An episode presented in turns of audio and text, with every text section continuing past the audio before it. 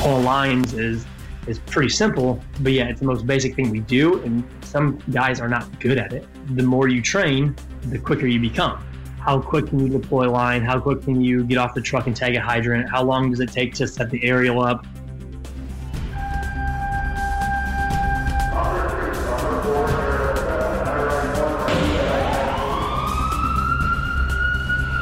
Los Angeles, this is Code 3, the Firefighters Podcast, hosted by award winning journalist Scott Orr. Code 3 features interviews with leading members of the fire service discussing firefighting strategy, tactics, and other topics you need to know more about. Now, here's Scott. That's right, and I will not let Parkinson stop me. Thank you for joining me on another edition of Code 3. You are listening to the show for and about firefighters. Now let's get started. Every house goes on runs that the crew just knows is a false alarm. You know it, I know it, your administration knows it. But the public doesn't. And when you pull up to that alarm you're sure is nothing and you act like it's nothing, they notice. My guest today says perception is reality, and that sends the wrong message especially with instant online video. But even more important, when you act like it's a false alarm, you miss a chance to develop habits and muscle memory. Ty Wheeler says every fire alarm can be an opportunity. He advocates an approach called lines off, ladders up. Ty is a lieutenant with the Johnston Grimes, Iowa Metropolitan Fire District. He has more than 10 years service. Ty has a managing officer certificate from the National Fire Academy, and he's a member of the Iowa Society of Fire Service Instructors. He's also the president of the Des Moines Area Metro chapter of Fools. Yep, that spells damn fools. And he's co owner of Rogue Training Consulting. And Ty Wheeler joins me now. Welcome to Code 3. Uh, thanks, Scott. I appreciate you having me on. Let me start with what I think is going to be the major objection to this concept. It seems like it wastes time. If you're on an investigation call and it turns out to be nothing, you can get back into service a lot faster if the gear is still on the rig. I understand that, you know, priorities are to get back in service. But the main thing that we want to try to instill in our guys is every chance we get is an opportunity for, to train and to get better at our job because we never know when that next strike is going to be of the alarm.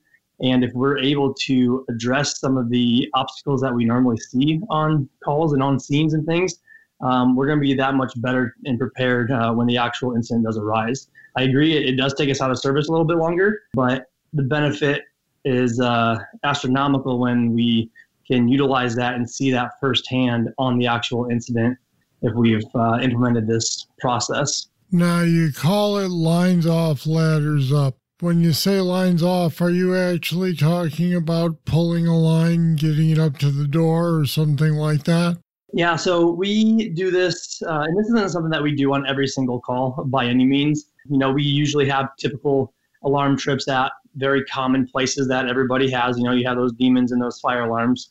But when we do go to a new place, you know, we will take the opportunity to use this. And it may be stretching a inch and a half or inch and three quarter line uh, that we have. Otherwise, I carry a 200 foot rope bag that we can uh, clip onto the truck and estimate our stretch that way. It's not always pulling a line because that does take a lot of time to re-rack and you know there could be damage with it if you're pulling it you know a third floor of a, an apartment building you know that can come with some damage and some some obstacles but you know understanding and estimating stretches is an important aspect of our job so we utilize a few different avenues to get that done. Well, you just mentioned there are certain buildings known for being problem children when it comes to alarms. How do you motivate a crew to treat them as if they're an actual fire when they know it's likely to be a false alarm? You know, that's that's difficult. You know, we run into that that mindset quite a bit. You know, we go shift after shift, maybe run the same calls one or two times, three times in a day. But just I think understanding and having that culture of this could be um, an actual fire, and we don't want to get caught off guard. You know, if we roll up to a incident and we're not ready, you know, our our gear's not on, our coat's not zipped up. You know, what is that going to look like? Is that going to cost us time? Is that going to cost you know the the occupant their life or their property? You know, so I think just instilling that mindset into our firefighters that every chance that we have to train is going to be an opportunity we can grow and learn. Um, and we don't know when that that uh, fire alarm is actually going to turn into, you know, the real the real deal. You know, we've had several where we get uh, dropped on an alarm and it turns out to be the fire. Well, you know, what does that say to our our uh, citizens when they're sitting there watching us, especially on apartment buildings uh, where there's a lot of people sitting outside? You know, we roll up with no gear on or not ready. You know, what is their perception? Because the perception is reality in today's fire service. And I'm glad you mentioned that because I was going to ask how important is the public's reaction to seeing a lackluster response on a call that's likely to be nothing? They don't know it's going to be nothing, but if the crew responding treats it like that, what's the public's reaction going to be like? Yeah, you know, I think a new trend in the fire service, we're trying to be, uh, you know, more aware of cancer and things like that and taking our gear off the trucks. You know, there's there's some departments that aren't even wearing PPE um, to fire alarms, like no gear at all. The fire alarms are showing up in their uniform, um, and I think that sends a bad message. I think it's, it shows that number one, we don't prioritize their calls that it's important, and most importantly, if we do roll up and it is an actual structure fire, you know, what is their perception? Is that they we don't care. We're not ready. We're not professional. We're not you know we're not there to get the job done in a quick and efficient manner. So I think that can be pretty negative. You know, everybody everybody sees the videos on Facebook, YouTube, um, and, and sites like that where you know what are these guys doing? They're showing up without any gear on. You know, they don't know the circumstances. The the citizens doesn't know that hey, we've been to this uh, apartment building or we've been to this business three times in the last week for repeated fire alarms. They don't know that. So I think we, as a, a public service entity, I think we need to show up all the time and make sure that you know we're just not looking the part, we're doing the part, but showing the citizens that we are actually take every call seriously, no matter what. And and it is it, it's in their best interest and our best interest to show up ready to do the job. So, what's your experience in asking crews to respond this way been like? You know, it's been hit or miss. Like I said, we don't do it all the time. Obviously, up in Iowa, it's a, a little bit of a winter. So, you know, wintertime, we really don't do this much. But when it's nice out, when it's summer out, I do try to encourage our guys to do this a lot. And it may not just be pulling lines, throwing ladders, things like that. It is talking about what is our tactic. You know, it's just that it's just that frame of mindset of, you know, when we're going to a call, what can we do to, to be successful? How are we going to make a, a difference if this is on fire? You know, spotting hydrants, I, am pretty vocal with my uh, with my driver. Say, hey, you know, this is what's going on. We have two alarm drops, first floor pull section, our pull station. Maybe we do have a smoke alarm that that uh, activated as well. Hydrant, first hydrant is located here, second's here. You know, we're just we're pre-planning, not just okay, what is our stretch? Can our ladders reach? Can we throw ladders? But what is our strategy and tactics overall? And usually that's that sparks good conversations you know, you're always going to have those people um, in the fire service that don't want to. They don't want to be active. But, you know, it, it's me as an officer, it's my job to make sure that we are. And if I fail to perpetuate that thinking and that proactiveness, then, you know, we fail as a, as a crew and we can't have that. So it, you get both sides of it. You go, okay, this is, this is good stuff. You know, we, we stretch lines. We know that, hey, this third story apartment, we can't reach if we go in this door. So what is our tactic? You know, so then we can get into are we going to do a soft standpipe? Are we going to do a leader line apartment leg? You know, we can get into those conversations, and and I think by doing that, you engage your crews and your guys to to take the opportunities to think, well, okay, well, what are my options here? Um, so, like I said, you know, it can be it can be a positive or a negative uh, reaction to it. Do your guys lay a supply line on these calls or do you wait? Typically, we wait. Um, just like you said earlier, you know, getting back in service is usually a priority. So, usually we do wait. My new drivers, I try to encourage them to, to spot hydrants at minimum. So, we have different options for our hydrants. We have a 35 foot front intake, we have a side 35 foot intake, and then we have our, our LDH off the back. So, I always encourage them to, to spot hydrants, look at the the geography of what we're going into. You know, is there cars around? Is there some obstacles that we need to overcome? And then, uh, you know, we, we try to encourage that every once in a while. You know, we will tag hydrants. You know, I'll just tell my my driver say, hey, you know, let's tag this hydrant this time because it gets us out into the mindset of, okay, my driver hasn't tagged a hydrant in a long time. What is the process? Do I know where my tools are? Can I do it efficiently? Can he tag that hydrant within 30 seconds or not? It's just taking those opportunities when we have them to be proactive in our in our training.